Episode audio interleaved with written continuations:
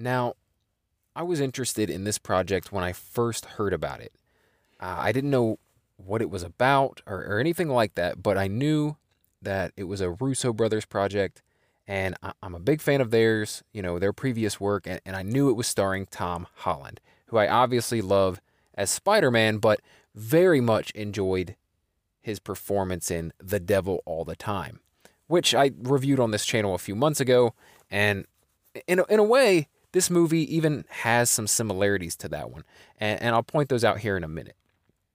Okay, so once I saw the trailer, my interest was even more piqued, but I didn't get a whole lot from it. I, I wasn't exactly sure what was going on, you know. Uh, it kind of looked like this guy was robbing banks, but it also kind of looked like he was trying to join the military, so I was confused as to what the story was, and, and you know, I'm I'm kind of glad I didn't dig any deeper, because it's nice every once in a while to go into a film completely void of expectation.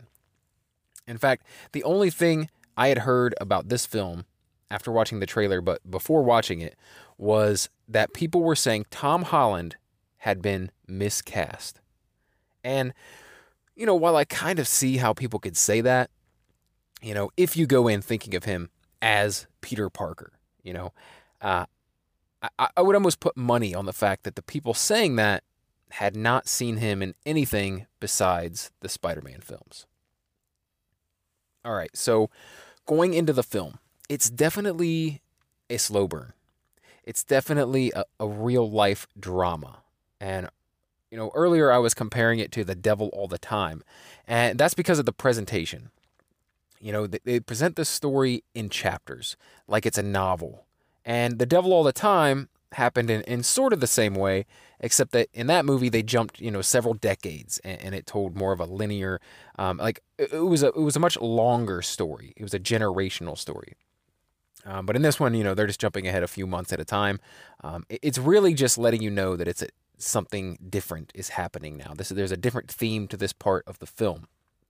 Um, But it was broken down into like prologue and then chapters and then an epilogue. And I really liked that. You know, I liked how it separated the story and actually collected it into separate themes. Um, kind of like kind of like Zack Snyder's Justice League did. You know, you, it kind of prepares you going into each one like, okay, okay, this is a different thing now. You know, now we're going in a, into a different feel, you know. It, it, it's, it's a kind of reset every thirty minutes or so. I like it. I, I think it worked really well for this film in particular. All right, so right away, I decided that the people who were saying Tom Holland had been miscast were idiots. you know, okay, maybe, maybe not idiots, but I mean, I mean, everyone's entitled to their opinion, and people like different things, so that's fine, I guess. But like I said before, I have a strong feeling these people were expecting to be let down going in. You know, they they had their own preconceived notions about Tom Holland. You know, that he was this goofy kid who played Spider-Man, and, you know, him in a dramatic role could never work. Well, to them I say, go watch The Devil All the Time. And, and I say that, you know, I say that to you guys as well, because that was a fantastic film. And after you watch it, go back and watch my review of the film as well if you're interested. All right, so this story, you know, throughout felt very real. You know, I, I know some fantastic things happen in this movie, right? That this guy ends up being a junkie who is a successful bank robber. I mean, in in real life, we rarely hear about someone getting away or, you know, successfully robbing a bank, but somehow this strung out junkie is able to do it time and time again. You know, so so while that sounds a little outlandish, I get it, you know, but the movie felt really grounded and visceral, and it just felt like people in places that I knew, you know, and, and that could be because it is a story that takes place in Ohio, which is where I am. I currently live in Columbus, Ohio. You know, it's where I'm from. It's where I grew up, and um, I don't know, everything just seemed really relevant to me personally. Like, it felt like the world I live in. All right, so I should probably at least tell you a general outline of the story. The story is It's it's about this young guy, you know, college age, who's a little lost. You know, he doesn't know what he wants. You know, he doesn't know what to do with himself. Uh, a fairly common theme for people of this age. You know, he ends up falling in love with this girl, and they become very close very quickly. And when she's scared of the commitment, she decides to leave him, which leaves him heartbroken. And he makes a drastic decision. He decides he's going to join the army. Now, they they get back together quickly, the the him and the girl, and end up getting married, right? And but you know, he's already signed up for the army. He he's got to go. And I should probably mention that this is all taking place in the early two thousands, right? You know, right when the war in Iraq and Afghanistan was really heating up. So after joining the military and becoming a medic, he quickly was sent overseas and saw heavy combat, which left him with some pretty severe P T S D, you know. And, and after returning home and trying to resume a normal life, uh, he and his now wife, they're, they're trying to do normal things that, that people do, you know, but he's dealing with some severe mental health issues and, and also returning to a life of kind of, you know, menial labor, la- menial labor and kind of right back at square one, kind of not knowing what to do with himself, you know, or who he wants to be or how he can be anything when he's plagued by this depression and anxiety, you know, this P T S D. And, you know, he very quickly becomes addicted to prescription painkillers. I, I believe it's OxyContin um, that he starts off with, which eventually leads him to heroin. And that's a common theme, you know, with addiction. And in a matter of months, uh, his wife has joined him in his addiction.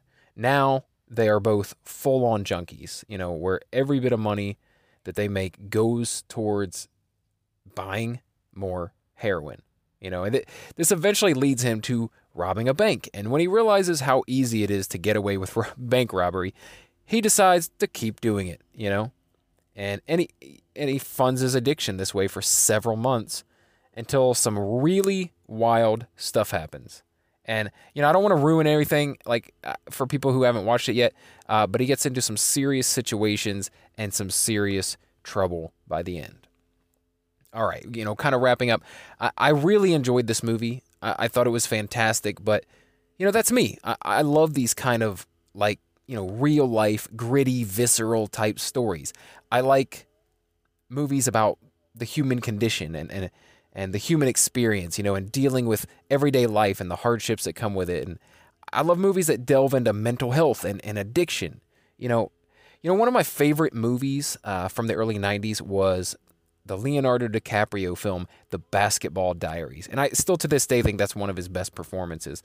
Um, but, you know, that's another movie that kind of has similar feels, you know, to this one. Uh, I mean, it's totally different in terms of the P T S D and things like that, but But the act, the you know, the active addiction that they portray, you know, they do it really well in both films. Anyway, if you're into that sort of dark, gritty, real-life storytelling, then I highly recommend this movie. I, I think it's a must-watch for people who enjoy that type of film. Now, if you're the type who only likes, you know, popcorn action flicks or, or only superhero movies or, you know, romantic comedies, it's probably not the probably not the film for you. Uh, but I enjoyed it very much, and I, I cannot shovel enough praise on Tom Holland. This dude is so much more than Spider-Man. You know, I, I think he's got serious a serious career ahead of him, serious acting chops, and, you know, especially if he keeps taking these really meaty roles, you know, this these these roles that help him stretch as an actor. You know, I'd hate to see him typecast as Spider-Man, and then, you know, when he gets a little older, have nowhere to go with that. Because, you know, this dude is, is extremely talented. I hope that in a decade or two, he's actually known for something else. You know, he's something else that he's done, you know, more so than his portrayal of Peter Parker. And it's going to be a tough thing to do, but I really hope that for him, you know.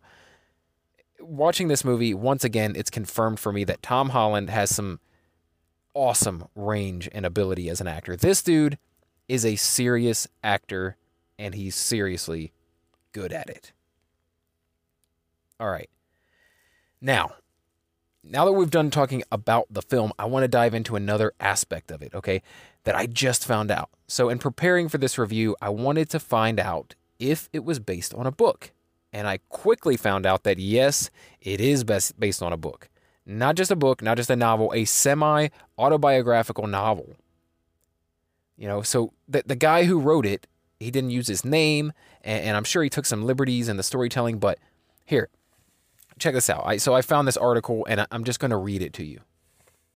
All right, so the, the headline of the article is, uh, oh, and this is on Decider dot com, by the way. Okay. Is Cherry based on a true story? Inside Nico Walker's life and book. Yes, Cherry is loosely based on the real-life experiences of Nico Walker. Walker, who wrote the book the film is based on, drew from his background as a veteran and criminal to write his debut novel, Cherry, from prison. While technically a novel and not an autobiography, Walker shares many traits with his book's protagonist, a war hero who returned home from Iraq, suffered extreme P T S D, developed a drug addiction, and began robbing banks to fund it. Nico robbed ten banks in Ohio and nearly made it to eleven in just four months' time. Walker's incredible true story was profiled in a twenty thirteen BuzzFeed feature while Walker was serving an eleven-year prison sentence in the Federal Correctional Institution in Ashland, Kentucky. According to the New York Times, soon after that article was published, Walker got a letter from the co-owner of Tyrant Books, who urged him to turn his story into a book. So that's exactly what Walker did. Some of it's kind of ugly, but I didn't really have a choice in the material, Walker told the New York Times. I didn't want to romanticize it or exaggerate to make it more entertaining. I wanted to show it for what it really was. He secured a publishing deal at Knopf, a branch of Penguin Random House, and used money from his contract to pay off some of the thirty thousand dollars in restitution he owed to the banks he stole from. His book, when it was released, was met with critical praise. Soon after, the Russo brothers were attached to direct the film adaptation. So then it says, uh, where, where is Nico Walker now? Is he still in prison? According to a report from The Observer, Walker was released from prison early in October twenty nineteen to care for a terminally ill family member. He currently resides in Oxford, Mississippi, and is working on his second book. Wow. Like, what a story, right? Like, I watched this movie and I'm like, man, I wonder if that was a, a book because I'd love to read the novel. But then to, to, to find out that the novel is based on this guy's real life... Like, I don't know how many liberties he took with it, but man, like just just the fact that the main premise of this film is based on something that really happened is crazy to me. Like robbing ten banks and getting away with it while being an active junkie. Like, I, I don't know. It, I think it's incredible. But um, yeah, yeah, I love the film and I love that it's based on something real because it, it's a pretty fantastic story to to imagine that it's that it really happened, um, and especially for me personally because it happened right here in Ohio, you know, and that's why everything felt so familiar to me. Um, anyway, if you enjoyed this review, um, reviews aren't the only thing I do on this channel, but I do do a lot of movie reviews. But what I do on this channel is every day I try to pick a random topic, something that I'm interested in, and, and hopefully others are as well. But it's usually entertainment or pop culture related. It's usually kind of like this, right? Um, but but not always. Sometimes I dive into uh, you know, life stories and, and current events and things like that. It's all kinds of stuff. But if you're interested in something like that and getting something new and interesting in your feed every day, then please subscribe for more or favorite or follow the podcast. If you want it just in audio format, you can find that on any of the podcast catchers, wherever it is you listen to podcasts. Um, but yeah, if you decide to stick around and subscribe for more, uh, then I will talk to you again tomorrow. Thanks.